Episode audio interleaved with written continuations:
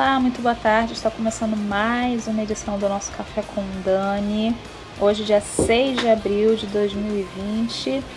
Um episódio de hoje nós teremos aí um bate-papo com o Vitor do canal 9mm, do canal podcast 9mm. Eu espero que vocês gostem. Nós falamos muito sobre armas, sobre decretos, né, sobre calibres, enfim, foi um bate-papo muito legal.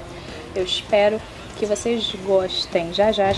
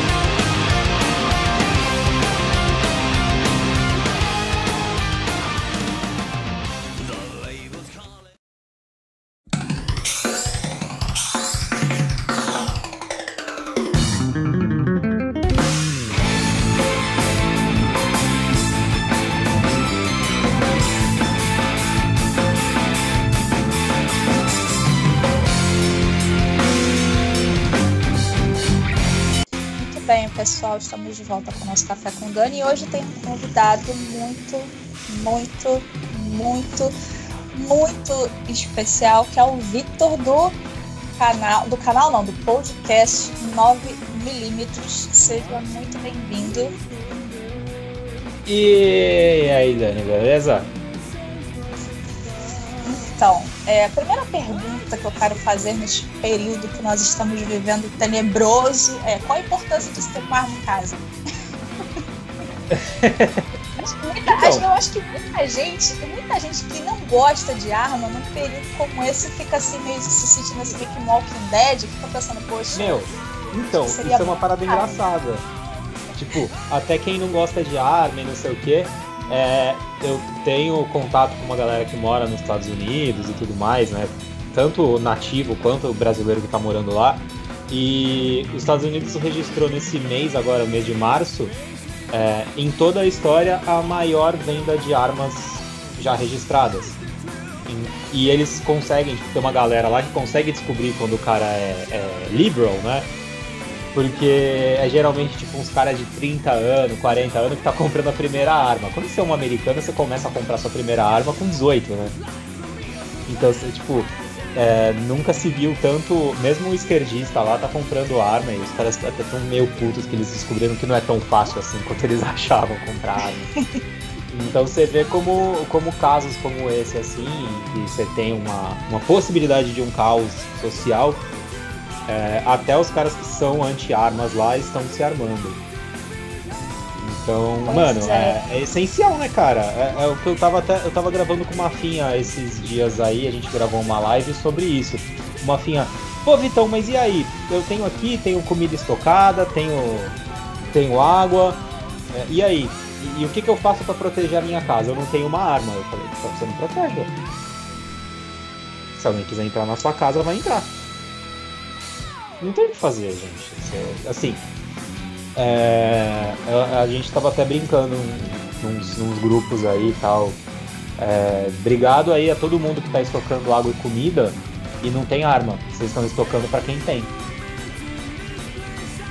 É, eu vi, esse, eu vi, eu vi um post é, no Twitter assim que dizia mais ou menos isso. Né? Você que está estocando água, comida e não tem arma, você está estocando para quem tem arma. Né? É, porque... é mais ou menos o que está acontecendo, por exemplo, com algumas farmácias, algumas fábricas que estão sendo saqueadas pela própria polícia. Exato. tipo isso, é, né? É, exatamente. Exatamente. É, ainda, no caso, a polícia ainda usa, né? A polícia, o Estado ainda usa um pouco de legislação para se defender disso daí. É, mas querendo ou não, é roubo, né? E você não Sim. tem como proteger sua propriedade, você, basicamente você não tem propriedade não tem como proteger. Pois é. Teve uma vez, eu nem. Eu, pra você eu nunca contei isso. Aliás, acho que pra ninguém, né? Uma vez tentaram entrar aqui em casa, mas assim, na mão cara de pau. Sério? É, e assim, é tudo que eu usei pra me defender foi pra dar de pau. Não, não, não chegaram a, a, Tipo assim, eu vi a pessoa pulando o muro, era 5 e pouco da tarde. É, e, e aí eu gritei, tem alguém entrando aqui! Aí a pessoa saiu correndo, ser um viciado, enfim. Não tava armado nem nada, tava sem camisa e de bermuda jeans, devia ser viciado. Eu saí com um pedaço de pau pro quintal e meu pai olhando pela janela, que meu pai mora na casa de cima. E meu pai, o que, que você vai fazer com esse pedaço de pau? Eu falei, eu vou me defender, não tenho arma. eu vou me defender. então, assim, naquele momento, é lógico, eu sempre fui a favor de, do armamento civil, mas naquele momento eu pensei, puxa vida, se fosse um caso grave, sério, eu não teria como me defender. Não. Então, se alguém tivesse planejado realmente entrar, se não fosse um noia, né? O Noia é o menor dos nossos problemas. O Noia, você dá um tiro pro alto, ele corre. Mas se realmente se fosse alguém intencionado em fazer isso, que ele tivesse preparado, se ele tivesse com um revolvinho velho lá, ele já tinha resolvido a situação, né? Exatamente. E, e tem uma coisa assim que. Não, fala, pode falar. Não, e é assim, é uma coisa que as pessoas precisam entender. Até, eu até comentei isso com uma finha também. É, não existe outra alternativa para você se defender de alguém que está com uma arma de fogo. Você não vai se defender com outra coisa. Não, não tem nada que vá superar em força aquilo. Você não vai se defender com uma faca, você não vai se defender com um pedaço de pau. Se a pessoa tiver intencionada em te agredir e ela estiver com uma arma de fogo, você perdeu. Não tem o que fazer. Sim, infelizmente. E tem uma coisa que, nesse caso, nesse período de que a gente está vivendo, né, nessa maluquice toda, é, tem uma coisa que difere muito os, a, a, os brasileiros, né, o povo brasileiro do povo americano, que são as milícias civis armadas, né, que é o, é, nos Estados Unidos isso é, é legal dentro da lei, né, as pessoas podem ter milícias armadas, né, o cidadão de bem pode criar milícias armadas para se defender. É... Se fosse aqui no Brasil, por exemplo, se a gente pudesse ter esse, esse, esse tipo de, de grupo aqui, será que não seria. Assim, por exemplo, é, eu, eu vejo que se a gente tivesse esse tipo de grupo aqui, talvez algumas fábricas, alguns lugares não tivessem sido saqueados pelo próprio governo, pela própria polícia. Tipo assim, eu vi. Uh, uh, tem acontecido isso muito no Nordeste. A polícia entra, ah, vou levar todas as máscaras. Ah, vou levar todos os álcool gel. Ah, vou levar tudo isso. Tipo assim, do nada. Sabe? É, é, eu, eu, particularmente, acho um absurdo. Eu queria saber aí o que que, o que, que você pensa a esse respeito. Ou se eu tô então, falando alguma bobagem, assim, se você não, vai falando alguma bobagem, você corrige. Na minha. Então, o problema é o seguinte, na minha opinião, eu acredito realmente que, é, que o, o, cidadão deva ter o direito, porque até lá não é nem questão de lei, é constitucional. Ah, o direito de formação de milícia tá na, na, Constituição, na segunda emenda lá e tal, isso já foi proposto lá desde que os Estados Unidos se, se separou da Inglaterra, né? Então os pais fundadores pensaram nisso como uma forma de manter o, o, o, o cidadão livre, inclusive do próprio Estado, né? de uma tirania estatal.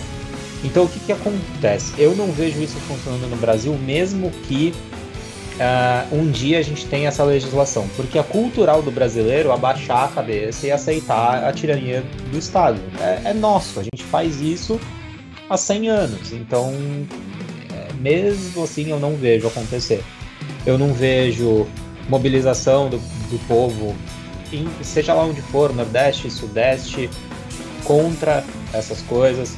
Por exemplo, eu não vi nenhuma mobilização aqui na minha cidade, aqui em Santos. O prefeito, uh, esses dias, decretou que estava proibido pisar na areia.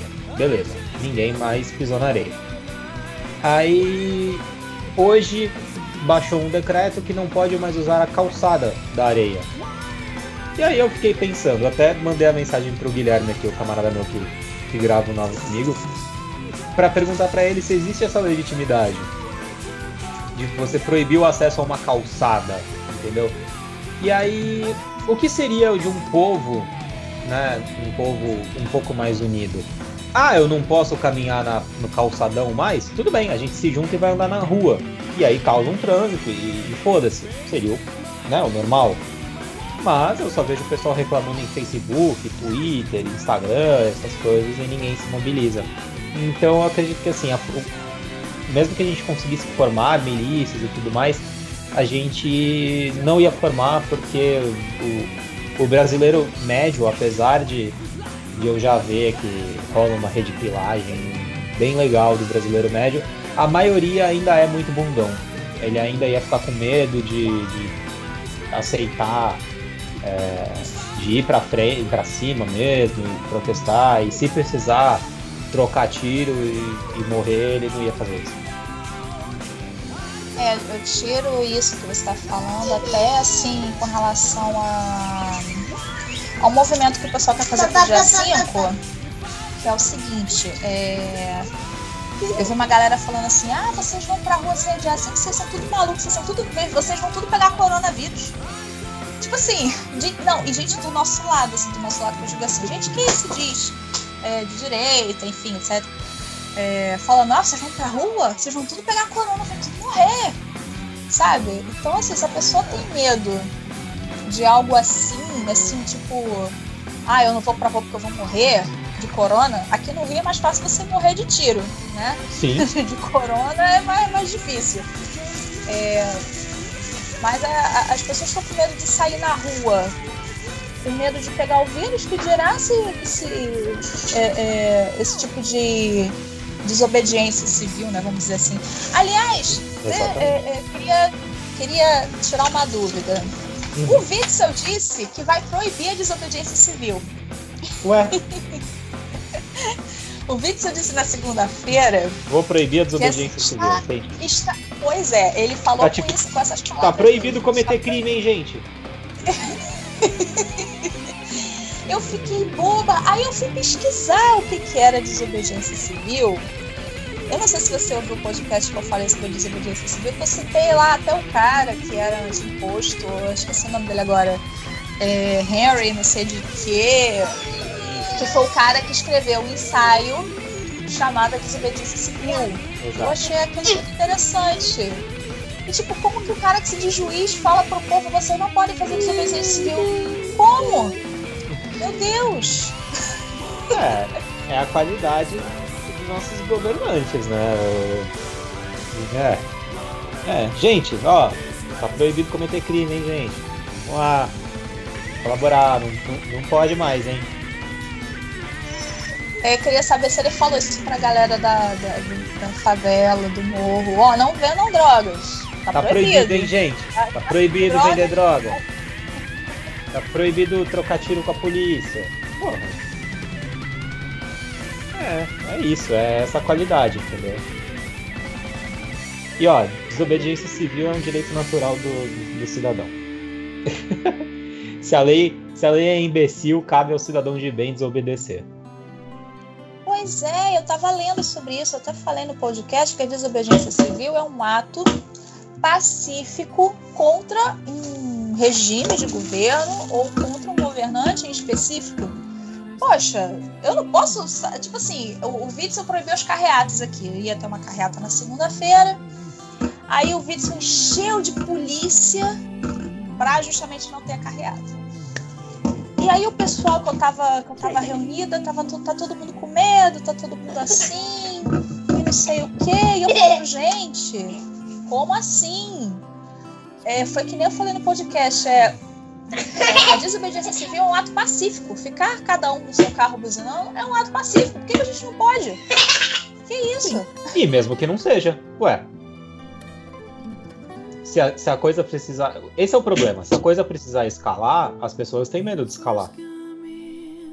Ai, Vitor, você vai trocar tiro com a polícia? E se a polícia estiver cometendo alguma coisa ilegal e eu tenho a condição, por que não? Mas aí, ah, tá incitando a violência, ah, não sei o que. Então, então a gente vive em servidão. A gente vive merecendo a escravidão. O brasileiro merece escravidão. Eu tô falando isso o dia inteiro no Twitter. Pois é. É meio, é meio complicado. Você acha que, assim, opinião, né? Nada é baseado no achismo mesmo que eu tô te perguntando. Você acha que o problema do brasileiro ser assim é porque nós fomos colonizados por Portugal? Talvez se nós tivéssemos sido colonizados por ingleses, nós não seríamos assim? Então, aí a gente precisa de, um, de alguém que manje de história pra caramba, entendeu? Não é o meu caso, eu não manjo muito de história.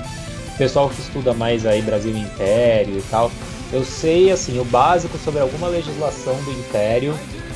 É, eu sei que a Constituição do, do, do Império, por, por, exemplo, permitia a formação de milícia, permitia o porte de arma, é, permitia um monte de coisa. Então eu acredito que o brasileiro na época do Império, ele era muito mais ligado é, a isso do que o brasileiro de hoje. Então eu não sei se a gente é, é, é assim por causa da colonização ou por causa tudo que foi feito pós-golpe de 1889. A, defasagem na educação, é, o, a força que sempre foi feita para que o brasileiro amasse o Estado, é, principalmente depois do Getúlio Vargas, né, que acho que extrapolou isso daí. E, então eu não sei dizer, eu não posso afirmar se é, se é baseado na colonização ou se em toda a doutrinação feita após 1889. Sim. E assim, é, eu estava pesquisando sobre decreto, né? Decreto que foi assinado ano passado pelo Jair com relação às armas permitidas e as armas de uso restrito. Você como armamentista, como que você vê isso? Porque eu vou te perguntar pelo seguinte, porque quando o Jair assumiu e ele fez o primeiro decreto, teve vários, é, várias páginas no Instagram que eu que eu sigo, seguia e sigo, falando assim, ah, o Jair agora é igual o Lula, por que o Jair fez esse decreto absurdo? Que não sei o que, falando mal do decreto, enfim. Ah, eu fiz isso também. É... Como assim, ó? Como assim? Explique-se. Então, Explique ó, assim, é, eu não gosto, eu não gosto, eu não gosto de defender político se político tá fazendo merda. Ah, mas ele tá sendo mal assessorado. Ah, mas ele não sei o que, ele tem que conversar com o Congresso, não sei o que. Irmão, caguei. Votei no cara para liberar a porra toda, não liberou. Então eu vou criticar. Ah, mas tem isso, tem aquilo. Tudo bem, ué. Ele já sabia antes de assumir. É igual o, o, o Moro. Ah, as tiazinhas do Zap amam o Moro. Tudo bem, Moro é desarmamentista, eu não gosto de desarmamentista. Então, assim, é... O problema ainda tem uma Brasil... galera querendo, ainda tem uma galera querendo Moro vice do Bolsonaro em 2022. Ah, né? por mim, cara, assim, é... vai lá, entendeu? Melhor do que o Mourão. Mas, é... Bonoro se, se, cercou de milico e a gente sabe que milico odeia cidadão armado porque para mim eu acho que é estrutural do exército brasileiro odiar o cidadão. Nunca gostou nem nunca vai gostar. Mas ok. É, o problema em relação a armas no Brasil, ele é de estrutura. É, tudo em controle de armas já começa que a gente tem uma cultura de controle de armas. Tudo isso é, precisa passar pelo exército. E isso eu já contei em algum podcast sobre o porquê que tudo relacionado a armas no Brasil precisa passar pelo exército porque isso vem desde a Revolução de 32. Então, assim, o exército tem medo que o povo tenha arma, o exército tem medo que as polícias tenham arma, eles querem ter o controle só para eles. Tanto é que, com certa frequência, a gente recebe relato de até oficial do exército que tem pedido de compra, pedido de, de porte, pedido de. até de renovação de porte negado pelo comandante. Então, né? É inegável. O exército é desarmamentista e isso não vai mudar. Enquanto a, é, as coisas tiverem que passar pelo exército, a gente não vai ter um, uma evolução né, no, no assunto armas no Brasil. E aí é onde a gente chega na minha crítica ao Biroliro. O que que pega? A gente tem um puta de um problema em relação à demora nos processos. Para quem é atirador, a gente lida diretamente com o exército. Então a gente tem esse problema absurdo de ter que fazer agendamento, de agendamento que demora, de processo que leva seis meses, um ano para ficar pronto. É, o pessoal que não é atirador, que depende da Polícia Federal, é, também tem esse problema de demora, de às vezes dar processo indeferido por nada. É, pô, o próprio processo de porte de arma, que poderia ser uma parada super simples, depende única e exclusivamente do delegado. Hoje em dia, no Brasil, é mais fácil você comprar um Rolls Royce do que você ter um pedido de porte de arma deferido por um delegado. E aí, tudo isso explicado, qual é a minha crítica ao Jair? Quem é o chefe dessa porra toda? Teoricamente é ele, né? Entendeu? Então, assim, se tem um delegado que toda hora dá pedido de porte indeferido porque ele acha que cidadão não tem que ter arma, quem é o chefe? No final das contas, é o Jair. É se tem um comandante em alguma, em algum, em algum colog, né, no, no colog, se tem um, um, um, comandante nos SFPCs por aí no Brasil inteiro, que a gente sabe que, por exemplo, um dos piores, um dos mais desarmamentistas é no Rio de Janeiro, quem é o chefe? Quem é que manda? É o Jair. Ah, mas isso não chega nele. Ah, então, irmão, então aceita aí a crítica, porque, porra. É, eu sei que o cara tem 200 bilhões de problemas chegando na mesa dele todo dia. Mas eu preciso lembrar que lá em 2000 e nada, é, quem fazia campanha, um dos da, da primeira galera a fazer campanha para ele, eram os atiradores.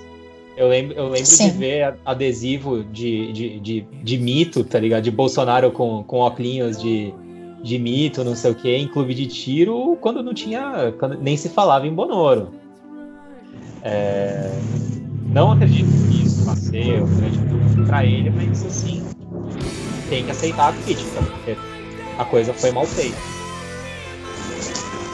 Você acha que teve muito dedo do Sérgio Moro no decreto? e muito dedo de muita gente que não precisava ter. Teve dedo do, do, do Moro, teve dedo de general aí que não era para ter, teve dedo. Mano, eu acredito que teve dedo até de, de representante aí de clube de tiro, de não sei o quê, de, de não estar tá interessado é, em uma democratização da coisa, entendeu? Eu acredito que teve dedo de muita gente. Assim como os projetos de lei aí. Sim. Teve um lance do decreto que deixou a galera pé da vida, que foi o negócio do cofre. Né? pois é. Tem que guardar a arma. Aí eu fiquei sabendo que esse tipo de posicionamento, esse tipo de, de. Enfim, isso aí acontece na Califórnia, que também é um estado progressista, desarmamentista e tal. É, bem diferente, por exemplo, de outros estados, como Texas, que é um estado mais liberal nesse. Liberal que eu digo assim, nesse sentido de armas, né? De, isso, isso. Então, é. Eu não sei como é que funciona a relação de cofre, de obrigatoriedade de cofre nos Estados Unidos. Eu sei que é comum o pessoal lá ter cofre. Mas assim, os caras têm cofre porque os caras guardam, sei lá, 30 fuzis no mesmo cofre mas eu não sei se eles têm porque é obrigatório, eu duvido que seja obrigatório, ou se eles têm porque realmente é questão de eles preferirem essa segurança de ter, como tem muita arma, é melhor guardar num cofre e aí ele tem uh, as armas espalhadas pela casa para defesa. Não é obrigatório, eu acredito que não seja obrigatório você guardar em cofre, mas como o cara tem muita coisa, ele acaba guardando em cofres porque é melhor, entendeu? E aí ele tem as armas pela casa. Tanto é que sim, tem essa cultura de ter arma pela casa. É, pois é. Aí aqui, e aqui no Brasil você tem que ter dentro do cofre. Meu Deus. Então, é, assim, é, ficou um pouco subjetivo isso daí, porque você pode assinar um termo falando que a arma é guardada em local seguro. Ficou meio tipo. O cofre é meio que obrigatório se você tem criança e se você tem é, pessoa com com necessidade especial, alguma coisa assim, mas você pode assinar um termo falando que a sua arma fica guardada em local seguro. Sim. É, é, meio, é meio, ficou meio dúbio esse. Então, esse, a questão. Esse item esse artigo. Sim, a questão é o seguinte: a questão não é o cofre em si, a questão é a imbecilidade da exigência. Entendeu? É, é o tipo de coisa que não faz sentido. Se o cara acha que ele precisa de um cofre, ele compra a porra de um cofre. Se ele acha que a arma dele fica mais segura na cabeceira da cama dele, que é o que eu faço, inclusive, e, e foda-se exército, se tiver alguém do exército ouvindo. Cara. É... Ah, mano, desculpa, é o dia que eles vierem fazer vistoria na minha casa, eu ponho a arma dentro do cofre e pronto. É o que todo mundo faz. Ai, nossa, gente, desculpa, entreguei o jogo. Porra, dá licença, né?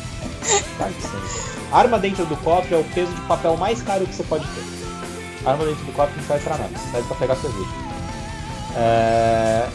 É, é, é, o que eu falo é a questão da imbecilidade da coisa. É o tipo de, de artigo que é desnecessário. Não tem necessidade alguma dele existir entendeu? Ele só tá lá porque algum desarmamentista olhou e falou: Nossa, gente, mas as pessoas vão deixar a arma jogada? E se a gente pedir para as pessoas deixarem num cofre, vai ser muito mais seguro? Não, não vai ser muito mais seguro. A pessoa tem que ter responsabilidade sobre aquilo. Hum.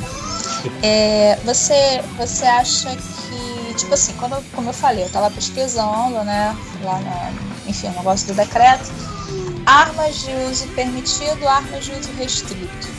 Você acha que essa, essa divisão deveria existir ou não? Tipo assim, cidadão de bem, direitinho, pagador de imposto, etc, etc, poderia ter direito a qualquer arma que ele quisesse.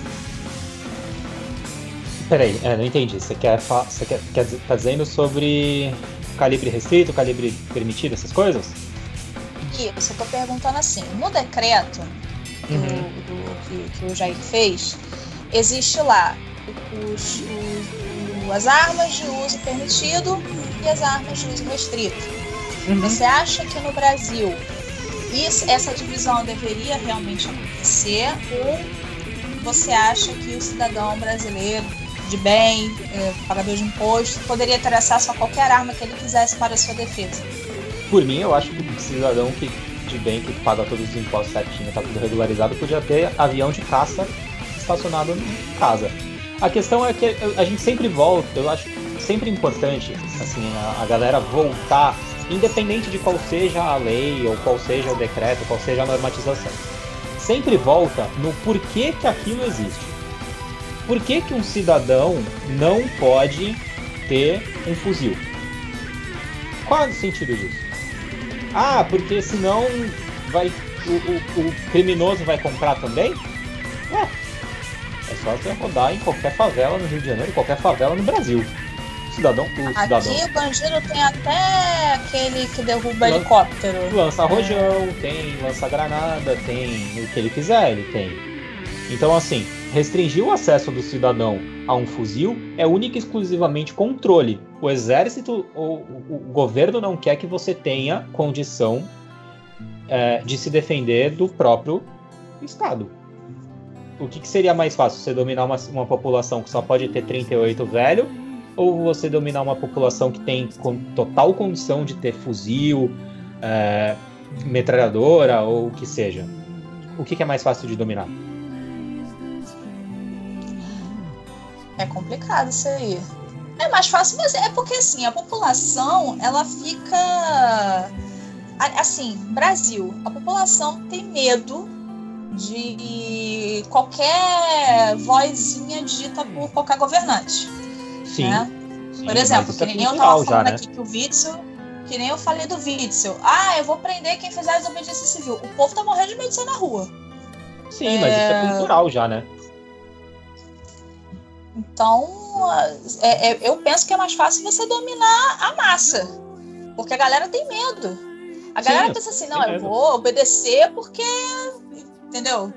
Eu penso sim, que bandido não tem medo de nada. Eles mesmos falam, quando eles são pegos pela polícia, eles mesmos falam que não tem medo de nada. Se tiver que morrer, vai morrer. Se tiver que matar, vai matar, etc. O cidadão normal é que realmente tem medo tem medo do bandido, tem medo da polícia, tem medo do, do, do governador, tem medo. Esse daí tem medo. Então Exato. eu penso que esse é mais fácil de se dominar. você restringir calibre porque é, é um pouco imbecil, porque assim, é, não existe calibre que mata mais ou calibre que mata menos, entendeu? O, então, ah, mas é energia, ah, esse, esse, esse rifle aqui é muito forte, esse fuzil é muito forte, não sei o. Gente, não faz a menor diferença. Você não quer tomar um tiro de nenhum dos dois, entendeu? É, essa, essa, essa diferença de calibre restrito e calibre permitido é, existe em países que gostam de controle, que gostam de, de, de, Estado mandar nas coisas. Se você for. Não existe nenhuma restrição de calibre nos Estados Unidos, por exemplo. Você pode comprar .50 BMG, você pode comprar o calibre que você quiser. Ah, é, que nem uma restrição que tem no Brasil. É, mesmo que você tenha autorização para ter fuzil, como por exemplo o atirador, a gente pode comprar, a gente é proibido de comprar munição, por exemplo, munição incendiária, munição perfurante, é, essas coisas. Nos Estados Unidos não existe isso. Você compra a munição que você quiser. As blue chip, green chip são aquelas incendiárias ou perfurantes que perfuram é, aço, essas coisas. Você pode comprar, tá? Se o exército pode ter, eu posso ter, entendeu? Aqui no Brasil é que não. Aqui no Brasil você só pode ser assaltado e morto. Só isso você pode. É, é, então. Você pode comprar se você for traficante também. Isso daí está liberado. É. O criminoso, o criminoso está liberado para comprar o armamento que for. Trouxa sou eu que segurei. Agora, voltando ao, ao caso aí da que a gente que eu tava perguntando sobre o negócio da quarentena e tudo, a gente tem visto muitos saques uhum. é, em lojas e enfim. É, você acha que, por exemplo, eu, eu vejo que as pessoas não têm acesso. As pessoas não têm acesso a conhecimento nenhum, nem de arma, nem de clube de tiro, nem de nada. Você acha que deveria é, como que a gente poderia conscientizar as pessoas da importância de se ter uma arma para se defender? Como que a gente poderia fazer esse trabalho de conscientizar as pessoas? Porque assim, num período como esse, muitos saques, a pessoa tem comércio, não pode abrir o comércio, o comércio está fechado. É, mas ela precisa proteger aquele bem que é o único que ela tem, o patrimônio que ela tem. Como que eu conscientizo uma pessoa dessa de que ter uma arma é em benefício dela? Como que a gente poderia então, fazer isso? Se mesmo nesse momento em que a possibilidade dela ser assaltada dentro de casa, saqueada, o comércio saqueado, uh, sofrer uma violência do nada, gratuita, porque simplesmente as pessoas estão ficando cada vez mais malucas e tal. Se isso não acender um alerta nela de que ela precisa se armar, vai ser difícil. Se ela ainda acha que o Estado vai proteger ela, realmente Principalmente depois de ver que tem um monte de juiz mandando soltar os presos e mandando o cidadão ficar preso em casa. Então, assim, se até esse momento a pessoa não se ligou, é, vai ser um trabalho complicado fazer isso com ela. O que eu posso indicar, assim, é, é, diversas mídias. Vamos lá. Twitter. Pô, segue o Benê. É, não vou nem falar para me seguir, porque eu, eu, além de um monte de coisa eu também posto várias besteiras, mas assim, de vez em quando eu tô falando alguma coisa sobre isso. Uh, Instagram, pô, cara, tem o Lucas Silveira que já gravou comigo no, no 9mm. Uh, Lucas, é, Lucas Silveira Raid, alguma coisa assim no Instagram. Mas procura por Academia Brasileira de Armas e aí vai estar tá lá o, em algum lugar lá arroba dele também. Uh, um cara que também é super a favor, assim, super toda hora tá, tá, tá falando sobre isso. Tony Eduardo, uh, Magnata, uma, é, arroba Magnata556, todos esses no Instagram. Você consegue bons conteúdos no Instagram. E aí, com esses três aí, você vai aprendendo com eles e aí vai ampliando a rede. YouTube, é, Papo de Atirador, Diário do Atirador, são os caras que explicam de maneira super didática o mundo do tiro. Tem bastante, é, é, tem bastante vídeo técnico falando sobre arma, mas também tem bastante coisa sobre armamentista e tal. Uh, o próprio GA, o Gosto, Gosto de Armas, ele também fala bastante coisa sobre técnica, ele faz muito review de arma, porque como ele mora na Flórida, pra ele, né? ele compra arma indo lá e apresentando RG. Então ele faz muito review até de armas que a gente tem aqui no Brasil, ele consegue comprar lá. Mas ele também fala algumas coisas sobre, sobre armamento, é, sobre o armamentismo né, em si. Uh, falei de Twitter, Instagram, YouTube. Uh, pô, acho que essas redes são as mais assim. Tem o pessoal do Rearme, que acho que eles estão no Facebook também, mas tem o Instagram. É, Pro Armas. Ah, dois caras legais que manjam bastante de legislação e explicam a legislação de maneira super tranquila. No YouTube, Marcos Polon, é, Polon com dois L's, e César Mello. São dois caras assim que começaram, se não me engano, ano passado, são super novos no YouTube, mas já tem bastante gente, porque os caras pegam a lei e te explicam de uma maneira simples.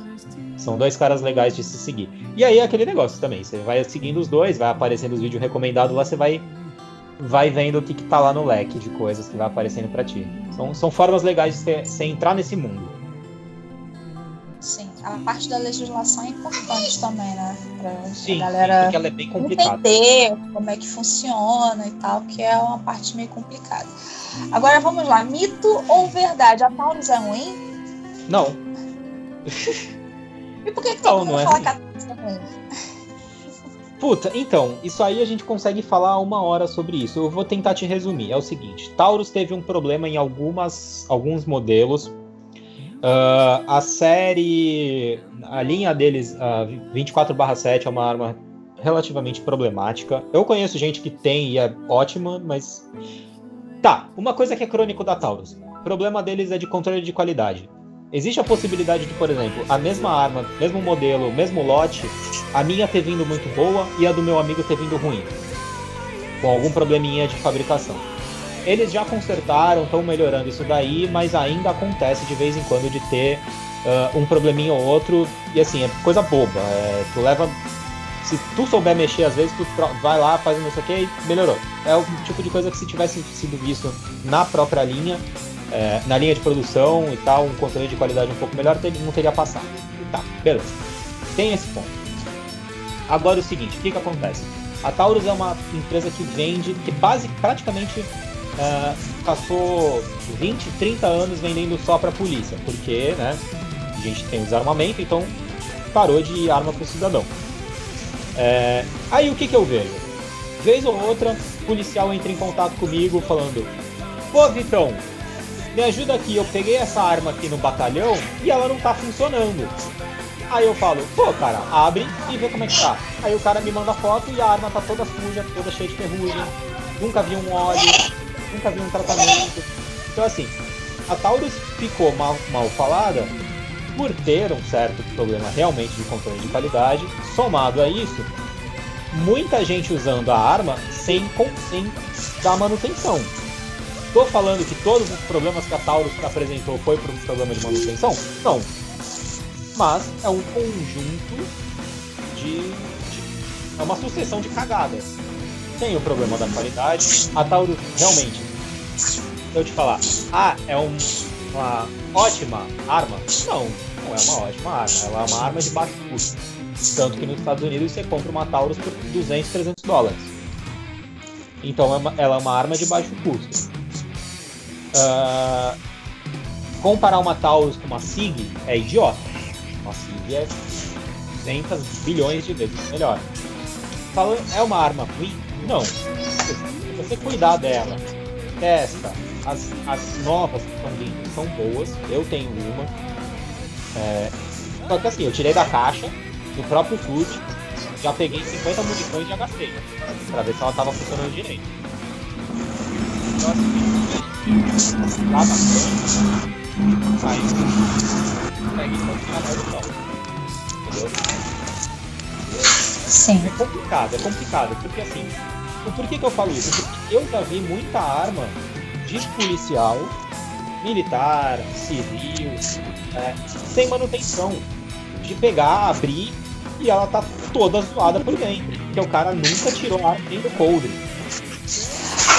É a recomendação para de, de quanto em quanto tempo a pessoa tem que limpar o seu armamento? Arma guardada, no mínimo uma vez por mês. Se você porta essa arma, né? E aí eu não vou nem te perguntar se você tem porta ou não, porque não me importa. Porte sua arma, foda-se.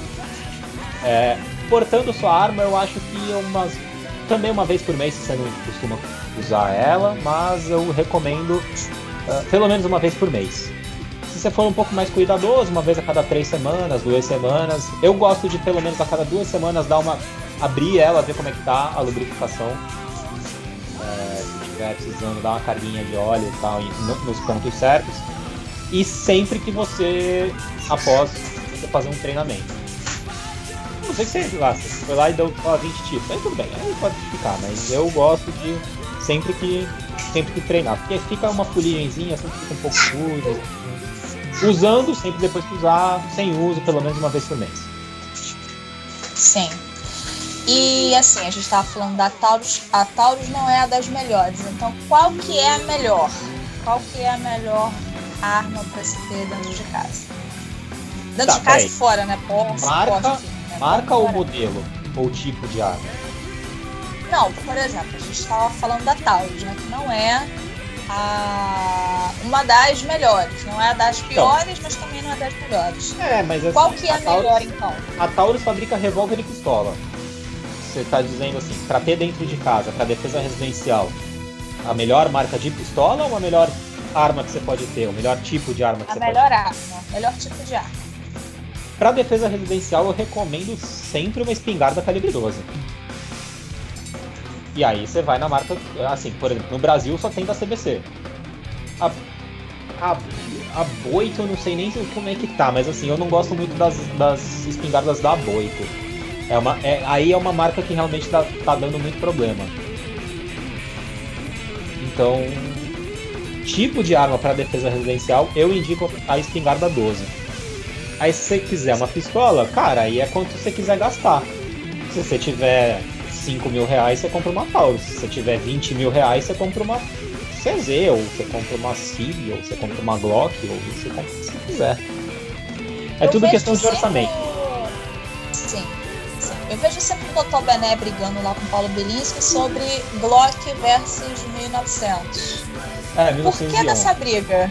1911. Então, é que Por a 1911, que essa briga? A 1911, a 1911 na verdade assim, é, é uma plataforma. É, é, um, é um tipo de arma, né, um tipo de pistola. Porque assim, a 1911 clássica ela era fabricada pela Colt. Só que hoje em dia, milhares e milhares de fábricas pelo mundo fabricam a 1911. Você tem 1911 da Imbel aqui no Brasil, a Taurus fabrica uma 1911, Uh, nos Estados Unidos, meu, você vai em fábrica de quintal, os caras fabricam 1911 porque é um modelo que tem mais de 100 anos. Né? Ele é realmente de 1911. É, Glock é uma marca. Eles fabricam. É, só que a, a, Glock é basicamente assim, uma fábrica, que é uma marca que produz praticamente a mesma arma, só vai mudar calibre e, e tamanho. Então é essa briga porque, sei lá, eles gostam dessa briga, entendeu? Eu, por exemplo, eu, pessoalmente, eu não gosto de 1911. Porque eu acho que é uma arma grande, pesada, uh, antiga, tem muita trava. Então, pra mim, pro meu uso, eu não gosto. A minha filosofia de uso. O, o meu amigo lá, o Guilherme, que grava comigo, ele porta uma 1911. Ele gosta. Então, assim, é, é extremamente pessoal. Tem quem goste, tem quem não goste. Eu não gosto. Para porte. Para esporte, eu acho uma arma muito legal. Por exemplo, a, a arma do, do, do, Guilherme é toda mexida, é uma arma super legal de atirar. Mas eu não portaria, entendeu? Eu não gosto. Sim. É, ontem eu tava, como eu falei, eu tava pesquisando algumas coisas sobre armas pra gente poder conversar aqui, mas como eu falei, depois eu acabei que não estava me bem, fui dormir e tal, etc. Mas aí eu achei um artigo de blog chamado Invictus, que é ligado assim para área militar e tudo. Aí tinha assim, a matéria, o artigo era 10 armas de fogo que marcaram a história. Aí eu vou falando aqui, você vai, você vai comentando se. Ih, né, se eu souber. Você sabe. é, era isso que eu ia falar, se você souber. Aí o primeiro tava canhão manual. Eu fiquei, meu Deus, canhão manual. Pensei, você acha que ele não tem um canhão manual, né? Como é que ele vai falar de um canhão manual? É, a ah, segunda não, era coach. É, o que eu sei sobre os canhões é, é, é tipo, é, você tem canhão, você tem registro de canhão é, putz, de período medieval, assim, logo que o pessoal começou a fazer navegação e não sei o que, teve contato com a China e trouxe a pólvora negra, né, pra, a Europa. Então já tem registro de tipo, canhão feito de bronze é, que os caras levavam, sei lá, três horas para atirar, para dar um tiro e tal. Se não me engano, peraí, deixa eu tentar lembrar. Se não me engano, é, não sei se você curte uh, Bernard Cornwell, o autor Bernard Cornwell, tem, se não me engano, na trilogia do Arqueiro é, aparece o pessoal uh, em, um, em um, uma invasão lá de alguma cidade e tal. Eles falam é, eles falam, a trilogia do Arqueiro, se não me engano, passa, passa na Guerra dos 100 Anos. Então, tipo, na Guerra dos 100 Anos já tem registro de utilização de canhão. Mas era aquele negócio, assim, tipo, em um dia eles davam dois, três tiros, porque era o que dava para fazer.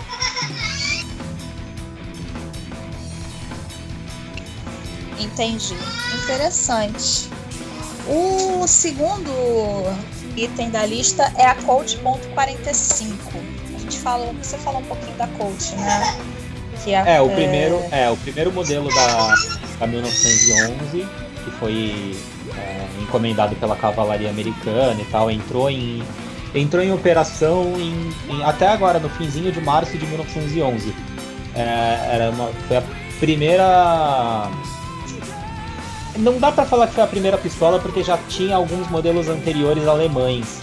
É, mas acho que foi assim, aqui sobrevive o modelo com poucas com algumas atualizações é um, é modelo que sobrevive até hoje, né?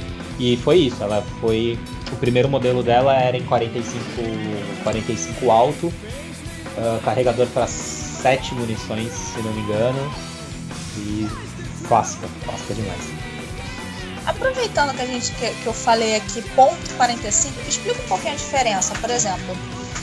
É, tem ponto 45 a 9 é, existe, existe assim, esses vários tipos de né, 9mm, ponto 45, 38, não sei hum. o que. Qual a diferença? Tá, eu tenho, eu tenho um episódio de mais um, de me, meu, quase uma hora falando sobre isso. O que você precisa entender é o seguinte: existem. Uh, basicamente, hoje em dia a gente utiliza basicamente três medidas para definir uma munição, né?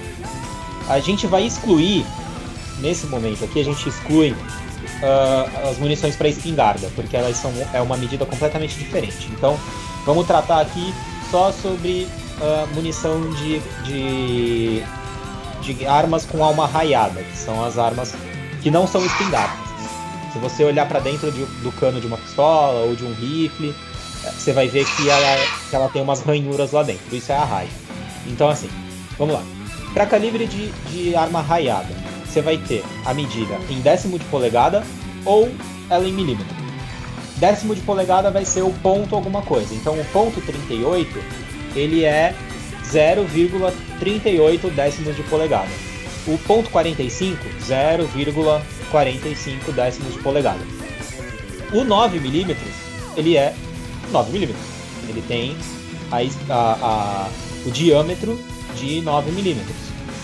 Uh, e aí você vai ter a correspondência. Então, por exemplo, a mesma medida de um 9mm, ele corresponde ao 38, que corresponde ao 380. É a mesma munição? Não. Não tem nada a ver uma coisa com a outra. Eu só tô falando que assim, em diâmetro, no diâmetro, elas são iguais. E é por isso que a gente sempre usa, é, não sei se você prestou atenção quando eu estava falando da 1911, eu, eu falei em 45 alto. É, quando a gente está tratando tecnicamente de algumas armas, né, de calibres, a gente sempre usa o padrão é, de nome e sobrenome. A gente tem a família, por exemplo, 9mm é uma família de calibres. E aí você usa o sobrenome. Por exemplo, 9mm uh, tem alguns sobrenomes. Luger, ou 9mm Parabellum, ou 9 por 19. Tudo isso quer dizer a mesma munição. Ela tem 9mm uh, por 19 de altura. Porque a gente tem 9, outros tipos de 9mm. Por exemplo, no Brasil é muito comum Uh, até porque até o ano passado, até o decreto, último decreto aí do Bonoro, uh, o máximo de calibre permitido para pistola era o 380. O 380, ele também é conhecido por 9mm curto, ou uh, 9 por... esqueci. Mas ele tem uma outra medida. Então, é, sempre que se tratar tecnicamente de algum de algum calibre, a gente sempre tem o nome e o sobrenome, porque às vezes é, dentro de uma mesma família a gente tem muitos calibres. Claro, numa conversa informal e tal, eu falar 9mm, a pessoa vai entender. Você falar 38, a pessoa vai entender. Não precisa falar, ah, 38 SPL, entendeu? Porque dentro do 38 tem outras, outros calibres que também existem lá e tem essa mesma medida, mas o mais conhecido é o 38 SPL. Não sei se deu para entender, mas assim, eu, juro que no podcast que eu gravei ficou um pouco mais explicado. sim, sim. Não pode deixar que eu vou que eu vou indicar esse, esse episódio seu para a galera poder procurar com mais calma. É... Aí na lista aqui de armas tem a Glock 9mm, né? Uhum. Depois vem a espingarda Pup. É, acho que é isso que tá escrito, que a minha letra tá rascunhada. Pup. Aí falaram assim, Pup. a famosa calibre 12. Eu, ah, tá. Isso, exatamente. É a aquela que você 12, faz... Eu não sabia que esse nome chique. É, é porque Pump é a ação, é a ação dela, aquela clack clack, saca? Aquele movimento da, da, da bomba, né? Da, da, que é o que ejeta uma, a munição usada e insere uma nova. É aquela que você faz o clack clack, saca? É o pump Sim. dela. Eu achei interessante que eu não sabia desse nome chique, não. É, é, é aí... as espingardas você tem. Você tem basicamente elas em, em ação né, de pump ou as semi, semi-automáticas. E a pump é a mais antiga, né? uma das mais antigas. Sim. Sim. Tem a. Aí depois eles falam do rifle Winchester 44 que eu Sim. acho que era a tal espingarda que eu comentei com você uma outra vez, não sei se você lembra. E era a tal espingarda. O Oeste. Uhum. A Winchester 44 é a que é o rifle que conquistou o Oeste. Uh, é aquela que tem a ação de, de alavanca assim na, na, na mão, né? Na mesma mão que, que, que, pega no gatilho, ela tem uma, um prolongamento assim que pega nos outros dedos e tal e faz a, a ação de alavanca. Fica, é famosa por causa dos filmes de, de Velho Oeste e tal. Velho né? Oeste. Sim, sim. Aqui no Brasil a gente tem alguns modelos fabricados pela CBC, chama Puma. Tem no calibre 38, 357, 44 Magnum e tem a edição especial em 454 Azul, que é uma que eu queria, mas é muito caro. Eita, quanto que é essa arma? Ah, alguma coisa entre 4 e 6 mil reais. Jesus! Sei bom. 3 mil bonoros, misericórdia. É, é, e não é uma das mais caras. É que eu acho ela cara pro que é, entendeu? Sim. Qual que é a arma mais cara do mercado? Você tem ideia? Hum, no Brasil ou no mundo? Não, no mundo. No Brasil é, é complicado. No mundo. Eu não sei, não sei porque o mercado, por exemplo, o mercado nos Estados Unidos é absurdamente grande.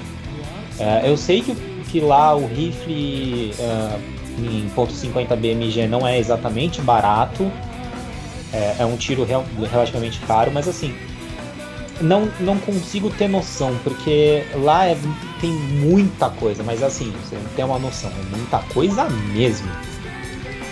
Tem. Meu, os caras estão fazendo agora rifle todo em fibra, de carbono e não sei o que. É um negócio extremamente absurdo. Tem muita coisa lá, então não, não tenho a menor ideia do que, que seja mais caro. Entendi. E aqui no Brasil? Para mercado civil aberto ou para atirador? Os dois. Uh, pro mercado civil, eu acho que de mais caro, aí a gente fica muito restrito, né? Algum modelo, algum modelo de pistola aí que deve estar um.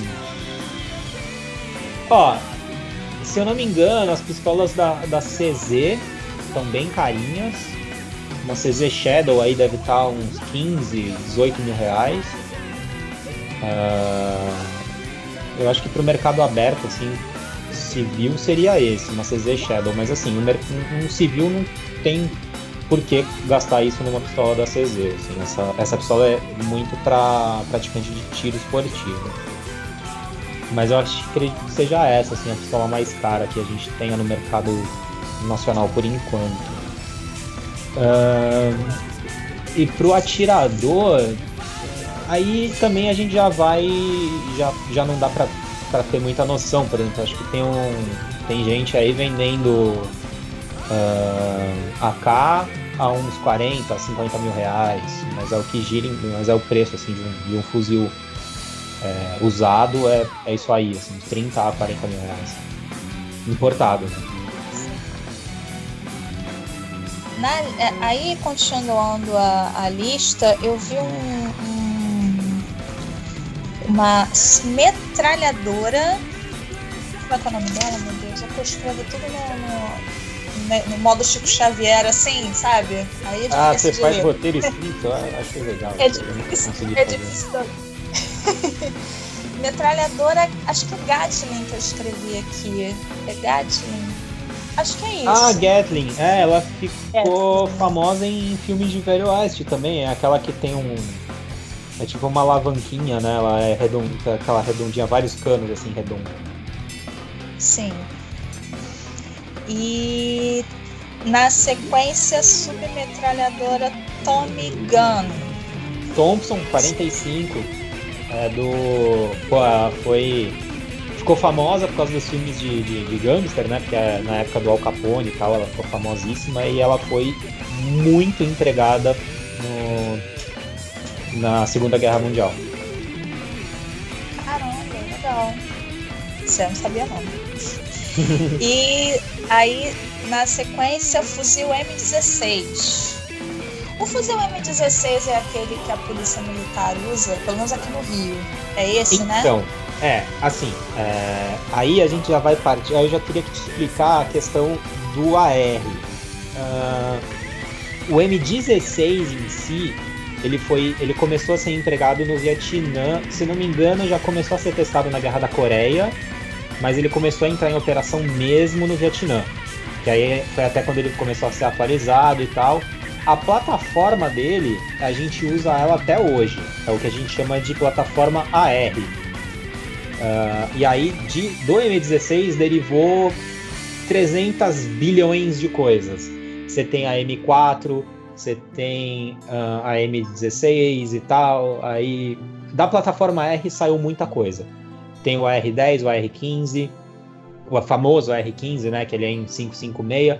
Então a M16 ela é, uh, ela é tipo o, o avô dos ARs de hoje em dia, entendeu? Sim. A M16 e a K47, qual tem diferenças, semelhanças? Tem uma diferença absurda. É, são, são dois polos uh, da mesma coisa, assim. É como se, sei lá, tipo, é, de moto fosse, sei lá, a Honda e a Yamaha, saca? São dois fabricantes diferentes, completamente diferentes. É, a R é americana, a AK ela é russa, né? E é completamente diferente. Totalmente diferente. Até, Sim. até parte técnica mesmo, assim, mecânica da coisa, ela é diferente. Calibre, Sim. tudo diferente, tudo diferente. A gente estava comentando, antes, antes da gente começar a gravar aqui, pessoal, a gente estava conversando um pouquinho sobre algumas coisas e a gente estava falando sobre é, a importância de se. A gente estava falando sobre limpeza de arma, né? A gente estava falando do, do, podcast que você gravou, né? Do, do uhum, depoimento PM, lá, do, sim, que, sim. Do PM que 16, muitos, 16 anos de carreira e nunca, nunca abriram arma na vida, né? É, a gente já falou sobre a importância de limpar a arma, quanto, de quanto em quanto tempo, e qual a importância do treinamento. Porque tem gente que fala assim, ah, eu quero ter uma arma em casa, eu não vejo a hora de poder ter uma arma em casa, mas eu não vejo ninguém falar sobre clube de tiro, sobre treinar, é. sobre é, qual a importância de você treinar. De, de você treinar, é... Inclusive eu, eu até gravei esses dias aí com um camarada meu, que é o cara que passa os treinamentos pra, pra mim, né, pra gente. É, e pra tipo, você ter uma noção assim dos, dos treinamentos que eu participo, geralmente tá junto assim pessoal da Polícia Civil de São Paulo, uh, pessoal da Polícia Militar e assim não é é tipo o cara que trabalha no operacional e tal, né? O, cara, pessoal do GER, o pessoal uh, do, do COI, de, da polícia e tal. Então assim, uh, os treinamentos que eu participo são bem puxados assim em relação à defesa, né? Então, meu, você vai perceber a importância do treinamento o dia que a pessoa pegar a arma na mão, der cinco tiros num papel e ver que não acertou nenhum. E aí tem que começar a treinar. Porque tudo a, a, é, é, é mecânico o negócio. Você tem que ter seu músculo treinado para aquilo. A pessoa tem uma arma em casa. A pessoa vai lá compra uma pistola. Dá um tiro, falhou a munição, faz o quê? Nunca treinou solução de pane. Acabou a munição. Nunca treinou uma troca de carregador. Não sabe em quanto tempo ela consegue trocar um carregador. É, tudo isso a gente vai treinando. A gente vai deixando a coisa extremamente mecânica. Hoje em dia a gente. Eu tô no, no tipo assim, eu, eu, troco o carregador sem pensar, entendeu? Eu olhei pra arma, tá, tá aberta, eu já troco o carregador, não sabia nem se precisava trocar. Entendeu? É, o treino ele é importantíssimo. Eu, eu digo hoje em dia que o treino é mais importante do que, sei lá, você comprar uma arma cara. Eu, eu sempre privei isso daí. O cara vai e me paga 9 mil reais numa Glock, mas o cara não me paga 300 conto num treinamento. Entendeu? Eu prefiro ter uma arma mais barata e gastar tudo com treino do que ter uma arma cara e não treinar. É, pois é, treino... se, se, você tiver uma arma cara e não souber usar, não adianta. Exato. É, é... Tudo, eu acho que assim, é muito mais fácil eu explicar os, os problemas que podem acontecer é, com uma pessoa realmente indo num clube e, e atirar e, e, e ver que não acertou tiro nenhum, entendeu? É, não faz muito tempo, acho que um pouco, umas duas semanas antes de começar esse negócio de fechar tudo aí, eu tava no clube e tinha um senhorzinho, meu, muito legal. Tiozinho, bem, bem, bem senhor já. É, tinha comprado a primeira arma dele. Aí tava lá. Pá, pá, tiro bem devagar, né? Tal. Aí eu cheguei nele, comecei a conversar, não sei o que. Aí fui passando umas dicas, não sei o que, não sei o que lá e tal. É, mas eu, eu achei isso interessante, assim, porque é, é, é quando eu vejo que realmente a pessoa, quando ela não tem noção, assim, não, não sabe. Pô, eu tive que corrigir empunhadura do tiozinho, corrigir visada, é, porque as pessoas não têm muita instrução. No Brasil falta muito essa instrução, né? Até, de, até cultural, né? Sim. O Brasil falta instrução de tudo, né? De tudo. É. De, de tudo. Porque tem muita coisa, é muito detalhe. Que tirar, que tirar essa, essa, essa coisa de, de de tiro, que é uma coisa que requer muita atenção, muito treinamento, muita dedicação e tal. Sim, Se, assim, eu já falta uma... aquilo, deixar, tipo, você tem que enraizar algumas, alguns procedimentos, tem, tem, tem tá, entendeu? Por quê? E, e o porquê que isso é tão importante, assim, esqueci até de falar. O porquê que é importante a pessoa saber solucionar uma pane sem pensar. Porque na hora que tiver dando merda, na hora que alguém apontou uma arma para sua família, na hora que o cara deu um tiro em você, tudo, tudo vai sumir. Porque eu já conversei com alguns, alguns companheiros que passaram pela situação de estar numa troca de tiro e os caras falam: a hora que co começa a voar tiro, o seu treinamento vai para o nível mais básico. Então, se você treinou muito fundamento, pelo menos o seu básico tá bom. Entendeu? É, eu não sei se dá pra entender.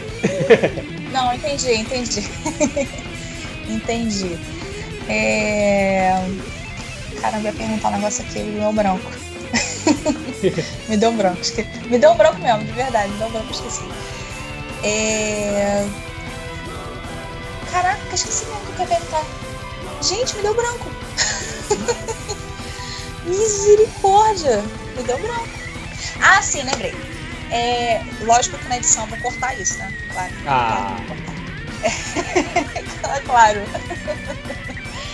É, eu tava vendo esses dias que foi logo no iníciozinho que começou a quarentena, quando você tava. Você fez um videozinho curto pro Twitter é, sobre sacar a arma.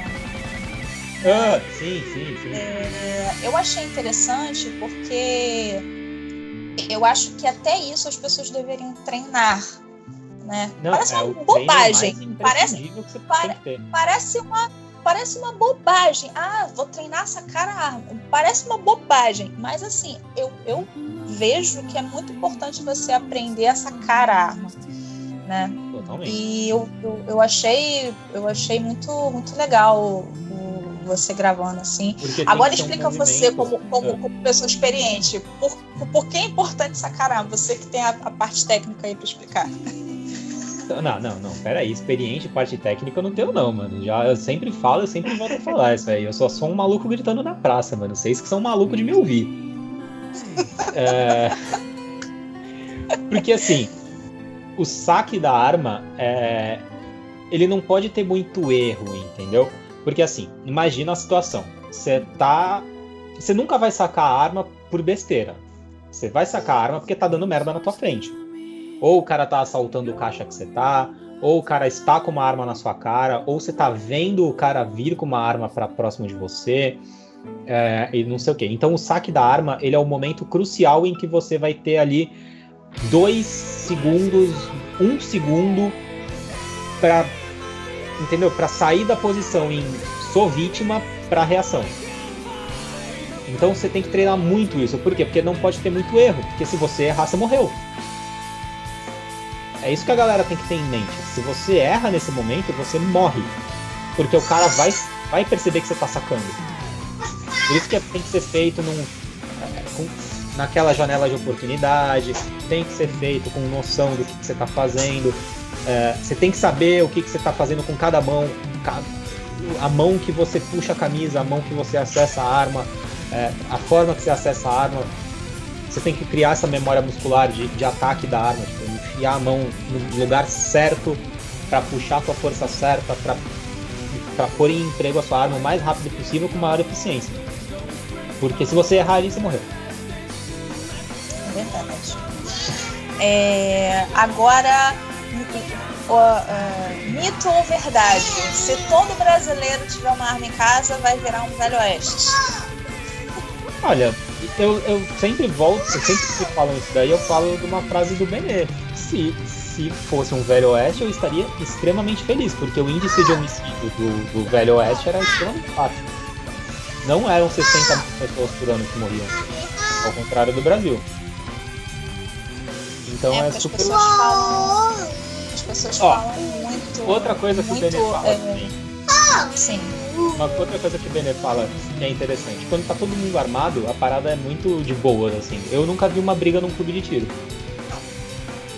Pois é, verdade. É verdade, agora, é verdade. Entendeu? Ninguém briga por causa de clube de tiro. Ninguém faz merda em clube de tiro. Ninguém assalta clube de tiro. Inclusive tentaram assaltar um clube de tiro não tem muito tempo. Não deu muito bom pro cara, não. É, pois é. Pois é. Até pensei que fosse aquele lá que o, que o Bené, que o Bené treina lá no. No Asa, não. Isso, isso. Porque era em Atibaia, eu achei que tivesse sido lá. É, eu sei não. Mas ó, uma outra, um outro relato interessante. Eu tenho um amigo nesse momento, ele está morando no norte do Texas. Ele trabalha lá com gado e tal, ele tá lá, morando lá, ele e a esposa. E, e ele me contando, no começo do ano ele estava aqui no Brasil. Aí ele me contando. Começo do, é, foi. Logo no comecinho do ano ele estava aqui no Brasil. Aí ele me contando. Então, sabe o que é um negócio engraçado? Eu nunca vi uma briga de trânsito lá onde eu moro. Porque absolutamente todo mundo tem uma arma na cintura e um fuzil no carro. Ou uma espingarda no carro. Porque é normal, eles chamam de é, é, truck, truck gun, alguma coisa assim. Tipo, eles têm uma arma específica para ficar dentro do carro. Ele nunca viu, nunca viu o nego buzinar porque foi fechado, nunca, nunca viu ninguém fechando ninguém. Por quê? Porque o cara sabe que. E outra. É, ah, mas aí as pessoas vão discutir e um vai sacar a arma e aí o negócio. Não, não vai. Porque assim, ele sabe que em volta todo mundo está armado. E sempre o primeiro cara que saca a arma é o cara que tá errado. Sacou? É o cara que tá escalando a violência. O cara que saca a arma do nada pra nada é o cara que tá escalando a violência. E aí ele vai ser o alvo. Então você cria uma, uma aura ali em volta de todo mundo se respeita. Ninguém é o bonzão porque tá armado. Em volta tá todo mundo armado. Todo mundo é igual, entendeu? Todo mundo é igual. É aquela, aquela velha frase. É, Deus fez os homens e Samuel Colt os tornou iguais. Exatamente. Exatamente. É, bom, a gente já tá com uma hora e dez de, de bate-papo sobre armas. Meu estoque de perguntas já acabou. Se você quiser acrescentar mais alguma coisa. ah, não, de boa. Quem quiser saber mais, vê lá no 9mm Podcast. Vou fazer o jabá mesmo. pode fazer, pode fazer. pode fazer. Sigam lá, tá, pessoal? O 9mm Podcast, muito bom. Eu tava ouvindo, é muito bom, muito bom mesmo. É maravilhoso, bate-papo muito bom, não é nada assim mecânico.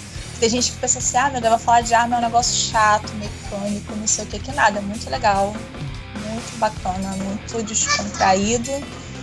É, e eu recomendo. Os episódios aí que a gente tava com certo barulho, porque o camarada meu tava fazendo munição, porque a gente tava se preparando para apocalipse zumbi. Vocês ainda estão se preparando para apocalipse zumbi The Walking Dead? É, esse camarada meu ele já tá com mais de duas mil munições em casa, então assim.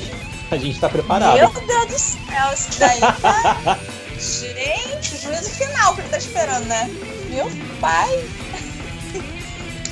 Esperando o juízo final. Tá esperando ver o, o Stallone lá no Juiz Dredd. Vitor, obrigada, tá, pela sua participação. Valeu, eu que agradeço. Gostei muito. E sim, sim. Não, a gente já vai marcar outro tá? tá bom. Um beijo, obrigada. Valeu, até mais.